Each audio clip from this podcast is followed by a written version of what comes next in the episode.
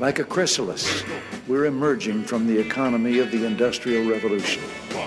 An economy confined to and limited by the Earth's physical resources into the economy in mind, in which there are no bounds on human imagination, and the freedom to create is the most precious natural resource.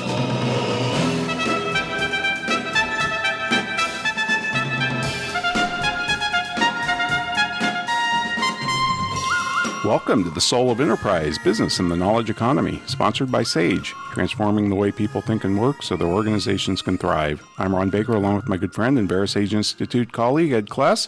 On today's show, folks, we're having our Social Entrepreneur Summit with previous guests Kimberlee Josephson and Sam Staley. Hey, Ed, how's it going? Ron, it's going great. I can hardly wait for this conversation. I'm looking forward to it for all week, actually, for longer than that, since we we booked this uh, about two months ago. Yeah, we have two professors, so we're not going to do much talking, Ed. I have a feeling today, but let me let me read them in. But they are they are fan favorites, so our listeners Yes. know.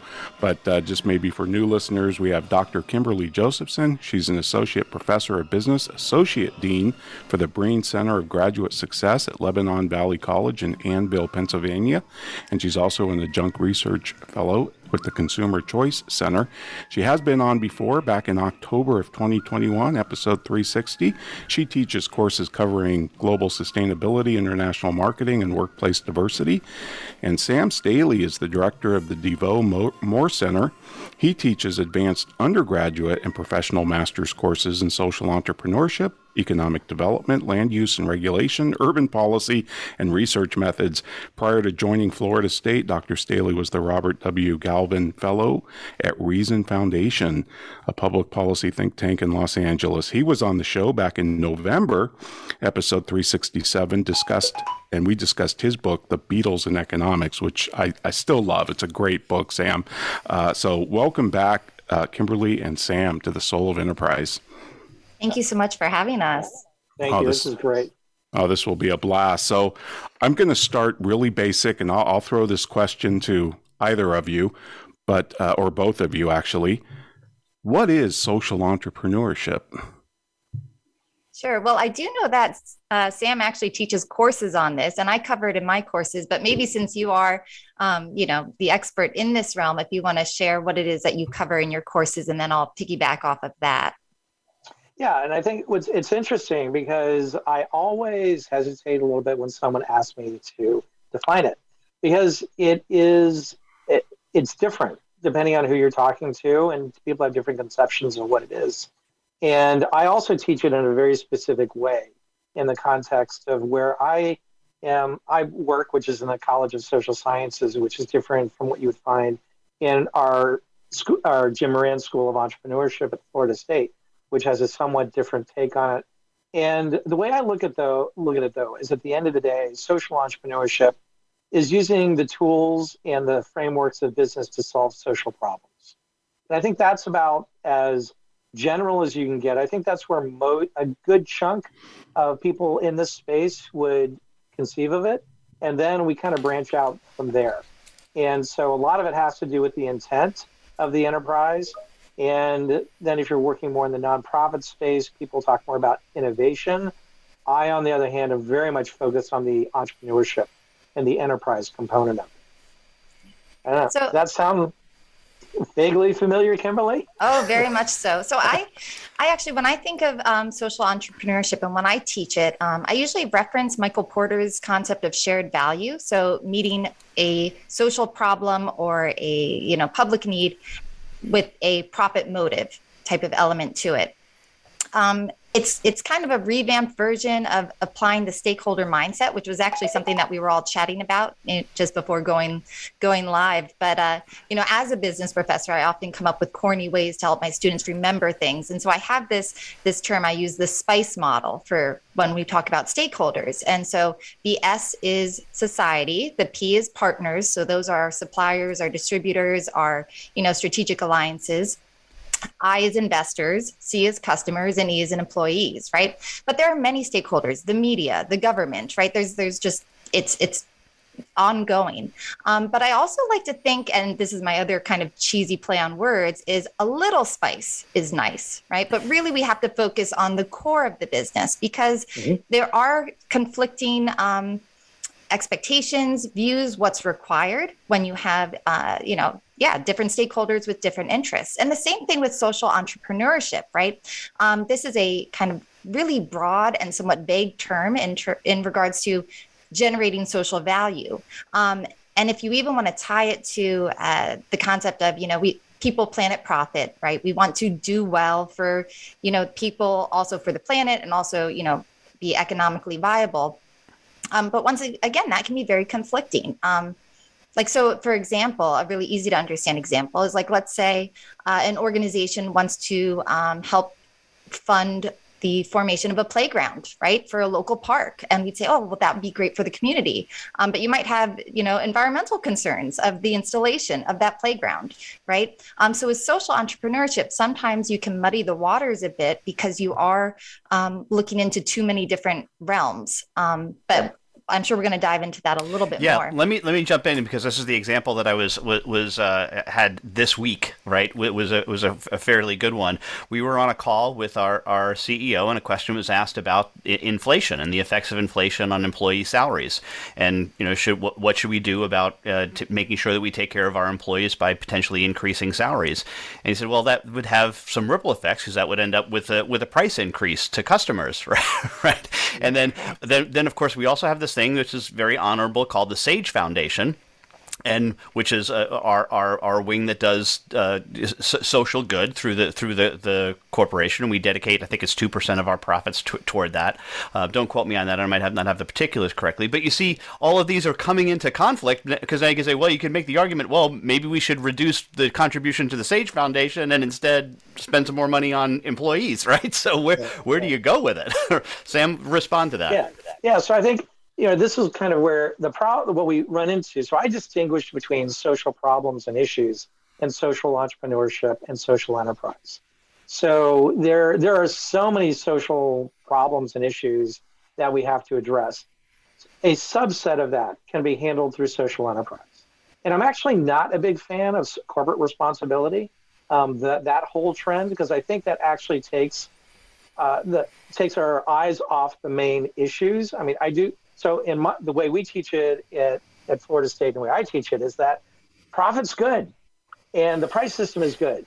And the and so what we don't want to do is start diverting ourselves away from the benefits of the price system and what profits are doing, which is addressing and solving a lot and creating a lot of social value. So what we're trying to do is really say, okay, if we there are some things that we're not going to solve through the conventional business model, or we're not going to solve through the conventional economy. And I, will give you an example. Something, and by the way, one of the beautiful things about the, the way I teach it is that I learn new stuff all the time. Like it wasn't until I, I knew uh, last semester, 80% of people diagnosed with autism with a four year degree are unemployed. That is a very difficult problem to solve. And so the question is, and I do think that if you have people are able to get a four year degree and are employable, that if they are not able to get a job, that is a problem. And that is something that's worth focusing some attention on and trying to figure out how we address that. But it's not clear to me at all that a conventional business model is going to be very helpful um, in addressing that part of the problem. And so the question is, how do you design an enterprise model that is profit oriented, that recognizes the value of the price system in markets in a way that allows those people in that particular area, that target group, to be integrated into the mainstream economy so that they are adding value and they're actually able to sort of leverage whatever talents they have. And so what I think so that's where we approach it. And yes, there are lots of other issues and stakeholders, but I what I found is that when businesses focus on corporate responsibility, they end up it, it just doesn't fit a conventional business model very well. The money gets wasted and invested in the wrong places. So a large part of what we're trying to do is think about ways that we can divert it into socially beneficial ways, but also is validated through the market. Because that's where you know if the value is actually being created. And it's complicated. It is it is not easy. In fact, that's one of the lessons I really drive home is that, that I don't know if Kimberlee uses this, but in a lot of entrepreneurship curriculum, we have what's called a lean business model canvas. Mm-hmm. Yeah. It's actually a great way to put on one page all the things you need to do to get a business off the ground and to run it, and then think about how all those components work. Talk about channels, talk about partners, all of this. Well, in a social enterprise, the customer and the beneficiary are different and they're explicit. Typically, in a lean business model canvas, the customer is the beneficiary. And so you're able to integrate that. When you have when you separate that, it becomes more complicated. And it's definitely not about saying that conventional for-profit businesses are bad or somehow under are inefficient or not socially valuable. It's about thinking differently about how we address certain kinds of issues and problems in the economy and a way to get the market to work more effectively and become more inclusive. And it's, um, I'm not going to say it's a, a, an easy thing uh, to do at all. Um, but what I run into when I'm talking to my colleagues who are not necessarily profit oriented, because I'm in the College of Social Sciences, we have sociologists and we don't have social work, but they're people with very similar worldviews. Um, there is a hostility to profit. Um, and I've worked in the nonprofit sector most of my career, so I understand all of that and I, all of those issues as well. But social on, entrepreneurship, the way I look at it, is it's sustainable social change. Um, nonprofit work is not sustainable, and we can go into a whole lot of other questions about that. But um, unfortunately, a lot of that is from hard experience from my uh, being in leadership positions and fundraising. But if we get a social enterprise off the ground, it is sustainable. And then whatever benefits, uh, whatever advantages come to those beneficiaries who are traditionally left out of the customer stakeholder part end up benefiting if we can scale. And so that's kind of the framework that we use. And it's also about making these social problems explicit. In other words, corporate, uh, what is corporate responsibility? Responsibility to what? To whom? And how do we actually make sure the any investments we're making are actually paying off? Of course, that's impact investment, which is a different thing as well. So, to me, it's uh, but it, it's uh, we start with really hard problems and try to see how it gets integrated into a market-based framework. And, but pro- in my the way I teach it and the way we think about it, profit is central. Um, is central to the success of it. So that makes it a little different. And Kimberlee may have different experiences uh, talking yeah. to people about um, social entrepreneurship. So I'm curious as to her thoughts. Yeah, yeah. yeah. Well, and and also too. Uh, so I know we're coming up on a break pretty soon, but um, I'm actually going to kind of flip it. I'm more interested in CSR that's tapered versus uh, social entrepreneurship, um, and I'm, I'm, happy to provide more on that. Uh, Ed, for for what it is your organization is doing, I go back to that fiduciary responsibility. If you made a commitment to the Sage Foundation, you abide by that. You know, if you want to institute a COLA, cost of living adjustment, like think about the ramifications and precedent that sets if it is going to generate a greater return in that your employees will be satisfied, will be productive, will be staying, and you do have to increase their salary, um, as long as you are sure that that is going to bring about a, a, you know a return. But thinking also we don't know what's going to happen next week next month right? And so once you give a little there might also be needs for that. Um, but if you are afraid your employees are going to leave because they have better options and better pay grades opportunities elsewhere, you know, then that's something that your organization will have to do. And it's more so out of need rather than out of the morality of it that we want to. Of course, you want to. It's can you? And then can you sustain that?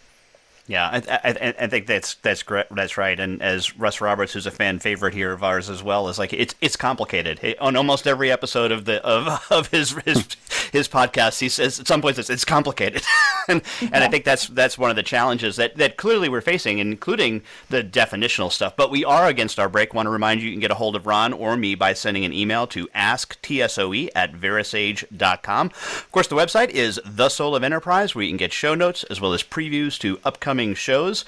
We do have a Patreon channel where you can hear the show with without commercial interruption, as well as our bonus episodes that we record usually after the show. And we want to remind you that that Patreon channel is sponsored by 90 Minds. You need a mind, get one at 90minds.com. But right now, a word from our sponsors.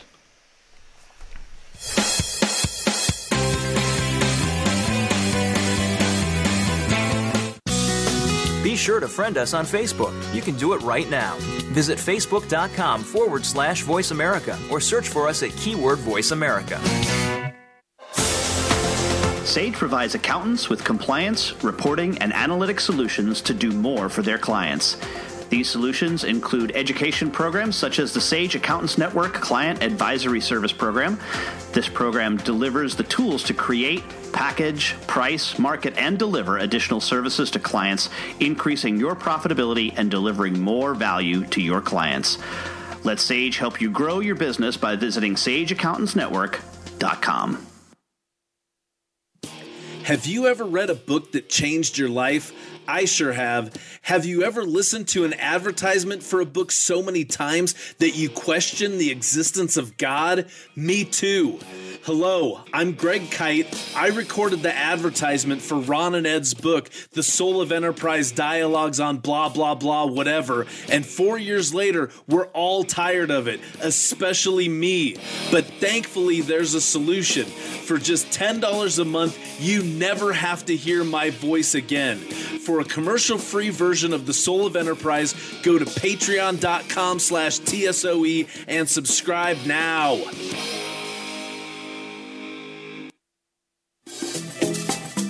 Have you listened to so many of my ads that it's corroded your soul? I absolutely have. What if I told you that you could listen to my voice for an entire podcast? I'd say that approximately half of the podcast is actually my voice. Hello, I'm Greg Kyte. And I'm Caleb Newquist. We're launching a new podcast called Oh My Fraud. Ron and Ed explore the soul of enterprise. Caleb and I explore fraud, which is more like the herpes of enterprise. Go to wherever you get your podcasts and download Oh, oh my, my fraud. We don't follow, we lead. Join us, the Voice America Influencers Channel.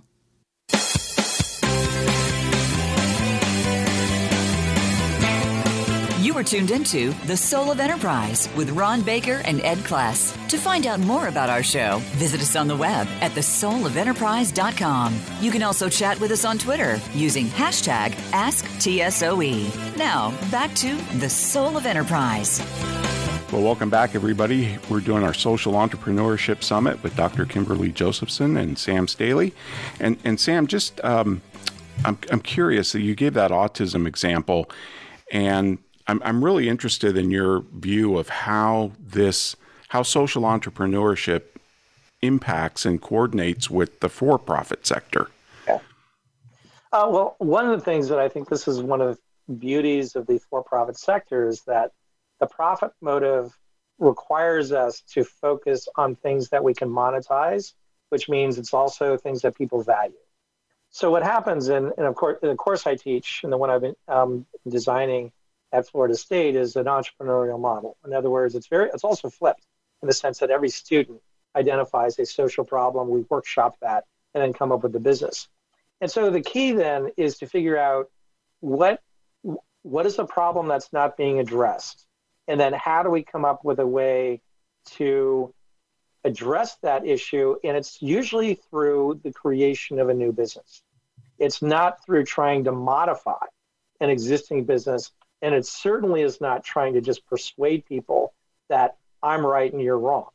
Um, and so the, the, the key is to get those interests in alignment. And part of that, and it's really remarkable how creative people can be. I, I keep telling people I wish I had $100,000 every year where I could take, I could seed four of these enterprises out of my seminar, seminar because I think there's enough viability that they could get off the ground. Um, and it's all over the place from everything from clean water. We actually have someone this semester. Well, I'm going to interrupt you. And I, I, heard one that you ta- you said talk about socks. Tell tell the, the one about. I, I thought that was really interesting. Yeah. Yeah. Yeah so this uh, so I, the company's name is Divvy Up Socks, and they're actually uh, based out of Tallahassee. And essentially, it started because two students at FSU wanted to address problems of homelessness. Um, very tangible, very visible problem. It's natural for people to think about that. So, well, um, yeah, they came to one of our entrepreneurs in residence and said, We're interested in uh, doing something about the homelessness. And the entrepreneur in residence said, What do you know about homelessness? They said, Well, people are on the street, right? So they're homeless. They say, Well, why don't you go down and talk to people at the homeless shelter and ask them what their need is? Because if you don't know, you don't know the customer, you don't know the beneficiary, you don't know what the need is. I mean, this is classic design engineering, right? Design thinking. Um, so they went down and they realized, and they thought, and they asked the shelter uh, folks, what do they need? And they said, socks. People are giving us clothes, people are giving us food, but you know, homeless people are outside 24, oh, 20, maybe 18 hours a day, all kinds of weather. They need good, durable socks. So what they came up with was what we, is a one for what's called a one for one model. They would create. They came up with a technology uh, to design custom socks. So you actually send them an image, they print the image on your sock. And so through the private market, people buy these socks and you can have your dog on it, you have your mom on it, whatever it might be. Mark Zuckerberg actually has a pair. He actually put them on Facebook at one point. Um, but then for every pair of socks that they sell, they donate a pair of, heart, of well-designed socks for out, rugged outdoor living to homeless shelters. And now I think they are active in 40 states um, giving just getting socks to homeless shelters um, in uh, oh you know over hundred different shelters. And so as a customer, I can go buy these socks and I get my dog on my sock because I love my dog. At the same time, I'm sending a pair of socks to my local homeless shelter, and I knew I'm doing something that's tangible and beneficial to address a problem. Now, it doesn't get people off the streets, but it's a very narrow, it's an example of a very narrow, focused highly effective way to address a component of a social problem, which is extraordinarily complex. It's um, as I tell people, because I've been active in sort of the homeless um, advocacy area for a while. Every homeless person, if you've seen a homeless person, you've seen a homeless person. Everyone has their own story. So trying to figure out what they need and what can be most helpful is literally a case by case basis. So, what is very effective about what Divvy Up Socks has done is that they've identified a very specific area where they can have a tangible impact. And then they built a for profit model around that, which has done very well. They've sold over a million socks. Kimberlee, thoughts on that? Yeah, because I, I, I, saw one of your I was reading one of your articles yesterday, Kimberlee, and you mentioned this this B one G one type m- movement, some other things. So yeah, I know you have ideas on this. Yeah, yeah, and I, am sure that the company is great. And actually, it's it's bringing to mind because there are a few companies that do this, not just uh, even you know the famous Tom Shoes, which maybe we could talk a little bit about that, but mm-hmm. um, socks particularly. Uh, I think Bombas does the same thing. Um, so there's, there's, actually even competition in the mm-hmm. buy a yeah. pair of socks, get a pair of right. socks type of thing.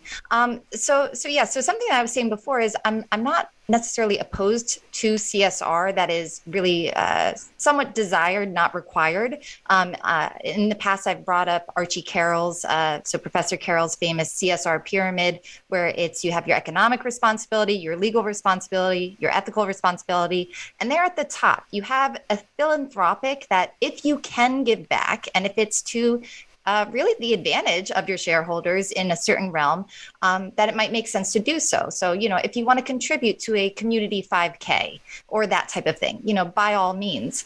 Um, but also keep it within your realm and area of expertise. Um, I'll give you an, an, example that's very current of a buy one, um, get one that I actually think makes sense because it's within the wheelhouse of this organization. Kellogg's is doing a Feed America campaign, and on their cereal boxes. So my daughter likes these frosted mini wheats, um, not super healthy, uh, tasty, uh, but she likes them. And it has on the box, right? Buy one, give one. And when you scan the QR code, you can either get it yourself um, or you can contribute it to a local food bank. So it really puts um, kind of the control in the consumer in that, hey, I'm buy- I'm paying for this product, um, and I can decide whether or not you know I want to donate it or if hey, my household needs it, right? So it's this Feed America campaign. It makes sense because it's cereal it's what they're already doing. And this is really just a glorified bogo campaign right that companies already do when they have excess inventory. So it's within their wheelhouse right? What makes me a little nervous uh, is actually when you do have a company that is focused solely on the social, so solely on their intent of making a difference. I'm a little concerned, especially for young people who are wanting to uh, tackle these big problems and maybe don't have enough experience or understanding of the business model. Um, and we saw that with Tom's. I mean, Tom's uh, was launched essentially in uh, the early 2000s, right? And it's because actually the founder went on the amazing race on TV, went to Argentina, saw the need. Um, I think it was like around 2006, right? Came back, um, actually stole the design. That design for shoes was something that was already being done in Argentina. So it wasn't even creative in terms of coming up with the own the slip on design. Like that was an existing design. So kind of copycatted that. Um, took that, did the buy one get one or got buy one give one campaign that we know kind of did not have really great results. Um, and they actually even had to at one at one point they even did a, I think they did an assessment and was like, well, what if we give out the shoes to school children as in they've earned it by going to school because it wasn't getting much of a response right and then also you have that competition where i think it was only a couple years later in 2010 skechers created bob's which was tom's same thing looked the same copycat model and they gave away two fair, two free pairs of shoes and they were much cheaper than Tom's, right? Um, mm. So I, I really, I, you know, Americans tend to be very charitable and very giving. And the combination of this conscious consumption really makes it a little bit too easy for us. It would make more sense for me to buy a pair of shoes at Walmart and take that 70 bucks and donate it, you know, to an NGO or to one of these um, organizations already vested in it versus spending $78 on a pair of Tom's shoes and then find out, you know, after the fact. And also for Tom's, um, you know, their shoes, that was the hero product that we call in marketing. So hero meaning like that's their namesake, right? You think of Tom's, you think of shoes. And at, some point, you reach this point of saturation. Whereas, same thing with socks. At some point, you know, uh, they are going to need to di- diversify, right? And this is also the beauty of a market system is that you do have profit that signals to you what the market wants. And satisfaction and providing value will be ever present. A social problem, if you are trying to solve it, it actually could create some problems for your firm in the future if you do need to pivot or if you do need to exchange you know change your system or if you have too many competitors providing free socks now you know when you buy buy one get one yeah yeah, well, we're, we're uh, coming up against our break, but one of the things I, I was uh, talking to my mentor this morning, and, and, and in a way, what you're saying, Kimberlee, is sometimes these organizations end up becoming self perpetuating. So, just by way of a, a, tangential example, you know, the, the, March of Dimes was created to, to solve the problem of, portfo- of polio. It's still around. Polio's gone. right, right. you know, they should have wrapped things up, but they, you know, they but it became about you know what what uh, I love the phrase self licking ice cream cone, right? It was it had to had to figure out a way to to continue on, but. We are against our break. Want to remind you, you can contact us by sending that email to asktsoe at verasage.com and the website, The Soul of Enterprise, where you can see show notes, previews to upcoming shows.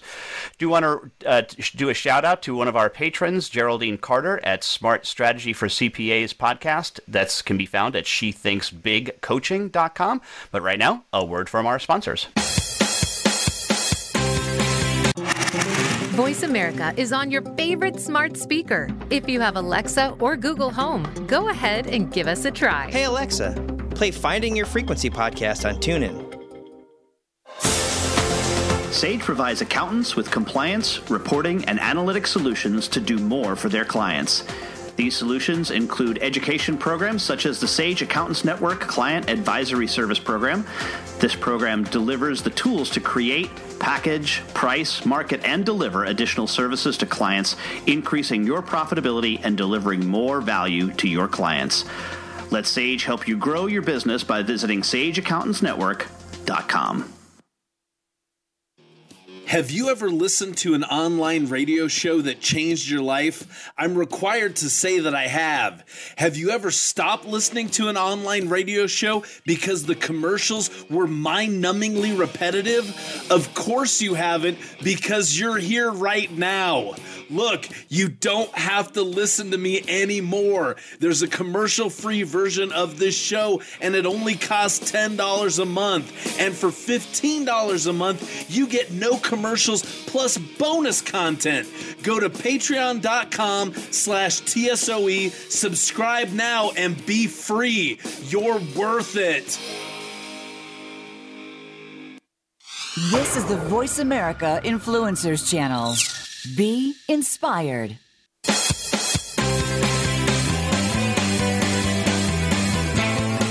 You are tuned into The Soul of Enterprise with Ron Baker and Ed Kless. To find out more about our show, visit us on the web at thesoulofenterprise.com. You can also chat with us on Twitter using hashtag AskTSOE. Now, back to The Soul of Enterprise.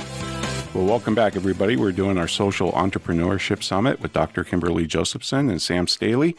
And Kimberlee, I guess I'll throw this one at you, and then Sam, you can weigh in on it. But do you how does social entrepreneurship inter and we were just talking about this on the break but how does social inter- entrepreneurship interact with the nonprofit sector? And Kimberlee do you have concerns that it could contaminate that sector and make it less effective? Yeah so great question. The nonprofit sector actually um, just kind of fun fact it's actually the third largest uh, work for, work excuse me workforce employer in the united states right behind manufacturing and retailing. So the nonprofit sector is huge. Um, that being said it is difficult to start a nonprofit. I think the cycle time for actually getting it up and running is a year if not more um, because it has tax exempt status right? There pretty strict on things and it's no fun filling out the paperwork. Um, so actually, a lot of social entrepreneurs do look into, um, you know, yeah, going with the for-profit model because it is an easier startup in that regard.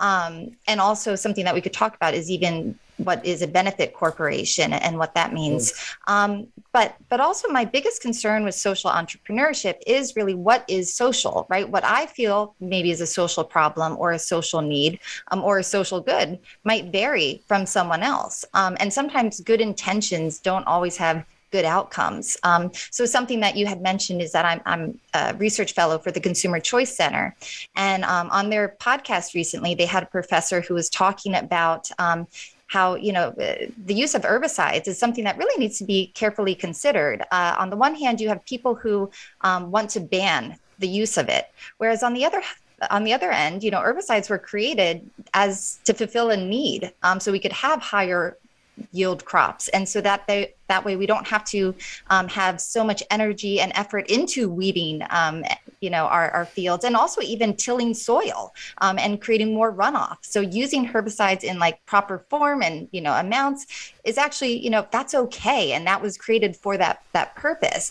Um, but you have people who are very concerned with you know well this is a chemical and this is causing environmental whereas really if you were to get rid of it it could create more environmental problems.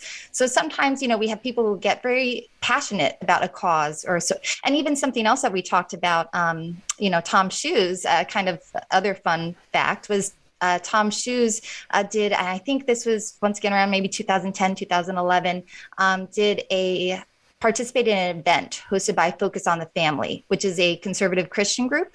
And after the fact, TOMS Shoes got in so much trouble for being part of this event that they came out with an apology. Right. And so you have some people who would say, Hey, focus on the family. This is a great organization. It's wonderful that Tom's going to be involved with. Right. But then here they had to come out with an apology saying, Oh, we're so sorry you're part. So this is, these are my concerns is when you focus on a social problem, um, you know you you might be going into a realm that's still unknown. And and also even in regards to the benefit corporation. So if if you want to be recognized as a benefit corporation it makes sense for you to get certified by the b lab. And the b lab oddly enough is a nonprofit organization right but even nonprofits have incentives right and and to some extent the incentives are a little bit perverse because for the b lab it is in their interest to get as many members that they can certify um, because really membership fees vary from about 50 uh, yeah about uh, 500 to about 50000 depending on the size and scope of the organization. Uh, members have to fill out this huge questionnaire. They have to have an assessment done every two years, right? Just so they can put this little stamp on their packaging saying I'm a B lab, right? And so, um, actually, a, a, big thing right now is in the dairy industry. A lot of um, organizations are getting certified. So, Dannon, um, uh, Stonyfield, I think, is the other one. They have B Lab certification. Um, I know I know an entrepreneur who makes amazing Bulgarian yogurt and is having a hard time. It's called Tremona yogurt, and it's really good and, and it's super healthy for you, right? And just the fact that it's healthy for you, a good product tastes well, to me, that's a social good, right? Um, I don't know if he's going to seek out this B Lab certification, but since all of his competitors are, and he's trying to be a new entrant to the market, it's making it all that more difficult for him to get Whole Foods to carry his product. Another kind of funny example with the dairy industry, I don't know if you saw in the news, Chobani, Greek yogurt giant, um, just recently, uh, I think it was in May, maybe of last year, um, achieved Fair Trade USA certification status. Well, members of the fair trade movement are suing Chobani, saying Fair Trade USA doesn't go far enough in ensuring fair labor practices and standards. And so you even have those within that movement, the fair trade sector, you have competing certification systems who are now kind of, you know, eating alive each other, right? So I I'm I'm all for businesses acting ethically and doing good. And once again, if you are an entrepreneur and you are trying to sol- solve a social problem, you know, yeah, you know, go at it as best you can. But I'm not a fan of these certification systems and having this oversight. And also, you know, the fact that you have maybe the B Lab certifying that you're, you know, achieving the social good. Well, who's checking the B Lab? Right. Who watches the Watchmen? Yeah, right. yeah, exactly. So, Yeah. Sam, why don't we re- some re- react to that? Yeah, I mean, uh, so I think a lot of what Kimberlee's talking about is is also im- uh, important just in general management. In other words, as a business or any enterprise, you have to stay focused on what your goal is. What are what product or service are you providing? And there are all these distractions that can come with it. If you end up going for a certification that has no real value or benefit, then you're just diverting resources away from the core of the business. So there are some times when it makes sense, sometimes it isn't. I think I'm like Kimberlee. I'm, skep- I'm Kimberlee. I'm skeptical of these certifications.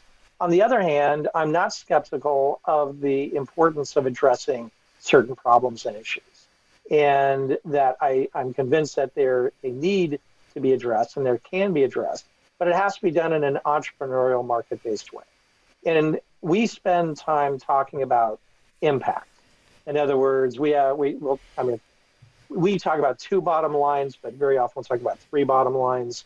What you have to first make money. If you can't make money, you're really not creating the social value you need and you're not sustainable. The other bottom line is what is your social impact?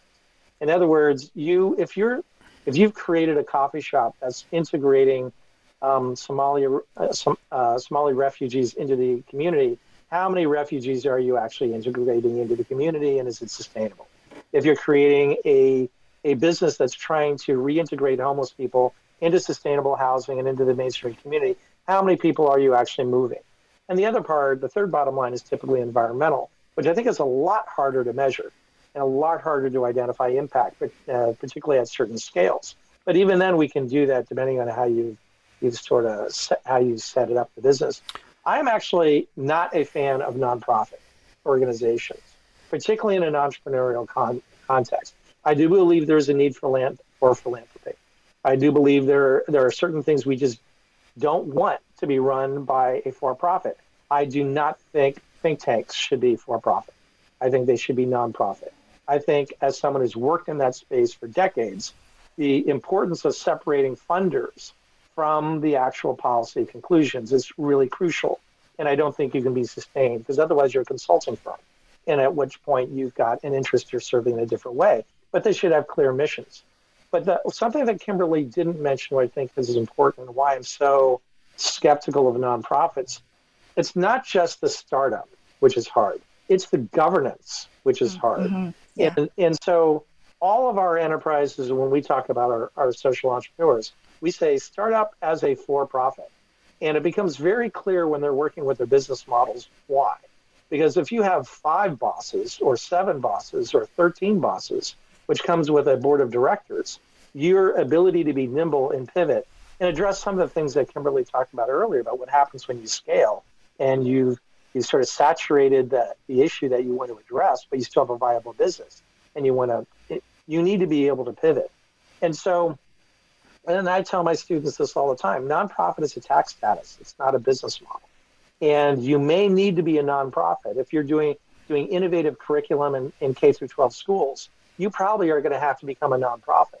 But it's not because that makes you viable. It's because the schools won't work with you unless you're a nonprofit. They won't work with a for-profit business. And so I think that management is crucial.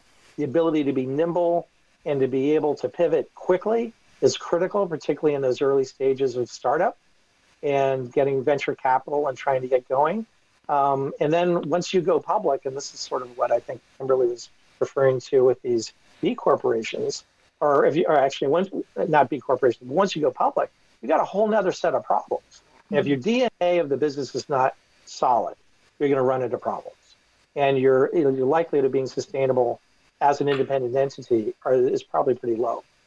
Yeah, Sam, I, I would say also, I agree with you. I'm not the biggest fan of nonprofits, too. Actually, when I first heard about uh, Michael Porter's concept of shared value, I was very excited thinking it was something that, okay, we're going to convert the nonprofits closer to for profits. Actually, what we see is more for profits wanting and acting, and as you say, trying to embed in their DNA that purpose motive. Um, and once again all organizations they do have a purpose. Um, i just worry with these social entrepreneurship pro- uh, programs just teach entrepreneurship right? I, I, don't know why you have to put that social element in it. If you want to open up you know uh, some a development or housing or whatever for for refugees yeah but but do just learn the entrepreneurship aspect of it and really focus on on that first and foremost. Um, I guess also too, my concern is how this positions because uh, because young people are impressionable, right? So my business students, I work really hard to make sure that they know that it is so important the field that they're going into, and that they should be proud to make a profit, and that that wealth wealth creation in, increases their quality of life and the community's quality of life. I mean, to be honest. Um, to me, just just a few minutes ago, I was loading up my dishwasher oh my goodness, that is a social good to me, saving my time, right? Whoever came up with that invention has made my life all that much better, right? Mm-hmm. So That's a just, great, great point. So one of the th- things that uh, we, we've we've often quoted here the the, the study from uh, William Nordhaus that says you know entrepreneurs only keep roughly two percent of the wealth that they create, and you so right. you actually multiply their wealth by forty nine if you want to get an understanding of what they've done for society. But we are up against our last break. I Want to remind you you can contact Ron or me by sending that email to asktsoe at verasage.com. And please visit our website, thesoulofenterprise.com. We now have uh, merch, so if you want to go to thesoulofenterprise.com slash merch, we're happy to sell you a one lovely uh, t-shirt, coffee mug, and a couple of other items out there. But right now, a word from our sponsor and my employer, Sage.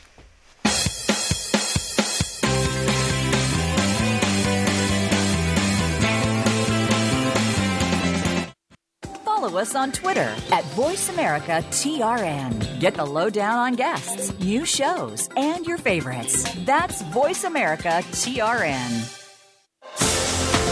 Sage provides accountants with compliance, reporting, and analytic solutions to do more for their clients. These solutions include education programs such as the Sage Accountants Network Client Advisory Service Program. This program delivers the tools to create, package, price, market, and deliver additional services to clients, increasing your profitability and delivering more value to your clients. Let Sage help you grow your business by visiting sageaccountantsnetwork.com. Have you ever been so annoyed by a commercial for a $5 ebook that you were willing to pay $10 to never hear it again? I sure have. Hello, I'm Greg Kyte. Over the last several years, you've come to hate me, and I hate me too. By now, you know that for $5, you can get a copy of Ron and Ed's book. What you might not know is for twice that much every month for forever, you can stop hearing hearing me plug Ron and Ed's book, which totally makes sense, like the Diamond Water Paradox. Go to patreon.com slash TSOE and subscribe today. Please, for the love of God, make it stop! Have you listened to so many of my ads that it's corroded your soul? I absolutely have. What if I told you that you could listen to my voice for an entire podcast? I'd say that approximately half of the podcast is actually my voice. Hello, I'm Greg Kyte. And I'm Caleb Newquist. We're launching a new podcast called Oh My Fraud. Ron and Ed explore the soul of enterprise. Caleb and I explore fraud, which is more like the herpes of enterprise. Go to wherever you get your podcast and download Oh, oh my fraud.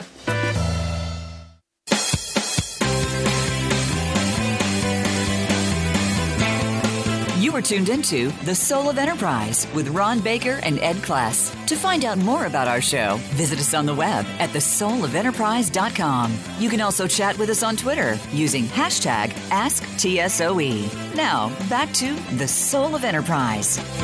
And we are back in our Social Entrepreneur Summit with Kimberlee Josephson and Sam Staley. And I'm, I'm going to go a different place. I'm going to go a little different place on, on both of you. Sam, I know we uh, did our show with you and, and, focused on your book on the Beatles and get it, didn't get a chance to talk with you much about your work in China.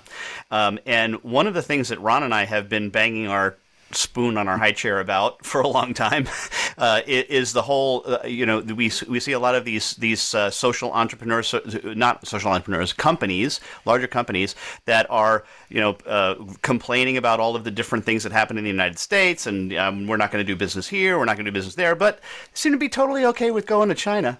mm-hmm. so re- react to that. Talk a little bit about the I, I, what I think is hypocrisy, but maybe maybe i am pushing it too much. Um, you know, I don't spend a lot of time talking about the corporate sector, largely because I think there is hypocrisy um, that drives a lot of it. And I think it's also because of the incentives. So, in other words, to do work in China, you actually have to follow the Chinese government rules. And then you have to position yourself politically in a way that you can actually make those investments happen. And again, the sort of, I, I guess, having worked in the nonprofit sector, I just see so little of the corporate philanthropy being as effective as it should be. And so, and I, frankly, I don't see a lot of the corporations really paying enough attention to their philanthropy. And that really has bothered me for a long time. And I think that's one reason why I'm so motivated to think about social entrepreneurship. In other words, let's not wait for XYZ Corporation to discover how much good we're doing and give us money. Let's try to create something of value that allows us to create a sustainable revenue stream that can now be channeled into the goods, into the things we think are important, but then also make sure we're measuring that impact as well. And so it's a China. Uh, you know, I, I don't know how uh, how much you know, but I um, I went to China as part of a project because we were trying we were doing research to look at private investment in infrastructure, and so I first started going over there I, have done work in China, or at least tangential, uh, China adjacent since the 90s um, in real estate and property markets, doing some work in uh, Hong Kong very early on in my career. And then in 2007, I think we started a project that took me to China quite a bit. And but by that time, we uh, we could see that this was not a, a real free market. This was not this the already the Chinese government was stepping back away from markets. And we saw that that clearly started happening in the mid 90s. It just wasn't very visible or seen by the public or the West very well. So I'm not at all surprised at what we're seeing in China right now under Xi Jinping. And then also, a lot of Western companies just got taken um, simply because they didn't understand the culture. Um, they didn't understand the environment in which they're working. They came with a Western mindset, not an Asian mindset, let alone a Chinese mindset and uh, they just uh, they lost their shirts. Um, and it's probably another reason why, uh, for me, the social entrepreneurship component is more indigenous. It's more grounded. It's more focused on. It starts with the problem.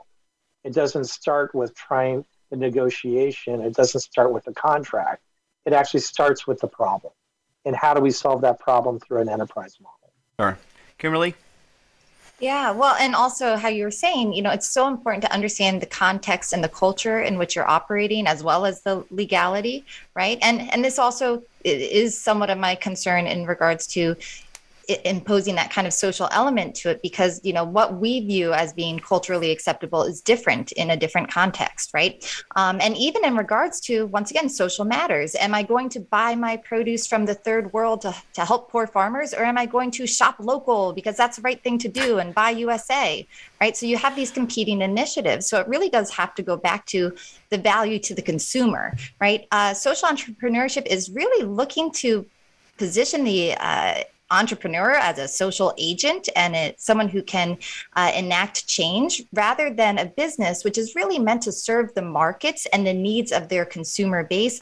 And they essentially drive that value creation because when you see that you are profiting and you see that your revenues are going well that sends a signal. Whereas you know I, am not really a fan of, of trying to make individuals agents of empowerment. Um, through you know what they think is best to solve this problem. I'm much more of a grassroots from the ground up type of approach. So once again how i said uh, you know instead of an organization um, you know promoting uh, a certain social cause no just you know put that back in the organization. So wealth creation is so important. Um, the more you can give to your employees the more you can reinvest and grow the the firm, the more you can generate that, um, that actually does have a spillover effect. And then it also keeps you in your wheelhouse, your area of core competency. Um, I'm, I'm concerned that I see my business students who come into the classroom and their desire to, hey, I really want to, you know, uh, you know, open my own business for this has changed into more of, I'd like to create a cafe that provides free coffee for those in need, right? Which is lovely. That's lovely, but it's not sustainable, you know, and it and it kind of hurts, right? And and there's that famous saying too, you know, like the best way, and this is going to sound crass, but you know, the best way to help the poor is also to not be them, and that's true. So it the more wealth you can generate for yourself i mean even for myself if i if we are doing well uh, just speaking of nonprofits right i was able to buy a ton of girl scout cookie boxes right um, and which is girl scouts girl scout cookies uh, do quite well i think they make about eight yeah in terms of sales 800 million i think a year. Like oreos is aware that their sales go down when girl, Scout, girl scout cookies are being sold. So they actually build that into their model. So yeah so that's just something that you know i i don't like to i'd rather just focus on entrepreneurship. And if a student does want to focus on that social impact by all means. But let's sure. stick to what is the the heart of the matter. Sure. Sam final thoughts Oh yeah, actually, I'm going to push back a little bit against uh, uh, against some of Kimberlee's thoughts there. Now, we actually might be in agreement. We're just using different language to get someplace. I think entrepreneurs are motivated by value. I, I don't think there are very few of them that I've run into, and I've literally I've interviewed scores of them, and I come from a small business background, my own family business. Every almost every entrepreneur I know has been motivated by creating some kind of value. That value may be monetized through a particular product or service there were very few of them are ever motivated to create a particular product unless it is solving a problem. And so they're very they're very much problem solvers. So I don't see the distinction between social value and sort of regular market value or product is. and if that's the case, just teach entrepreneurship. Uh, well, actually, there's a whole nother segment we can talk about that. I'm in I'm in a college of social sciences. right. Um, it, it's a well, very we... different environment than a business school and um, I would say that I am teaching them entrepreneurship. Good. And well, this this has been that, been outstanding. Ron, what do we got coming next week? Next week, Ed, is tax day, so we have Cato's Chris Edwards to come back and talk to us about all things IRS, tax gap, and all that fun stuff. Well, that'll be fun. Well, I'll see you in 167 hours.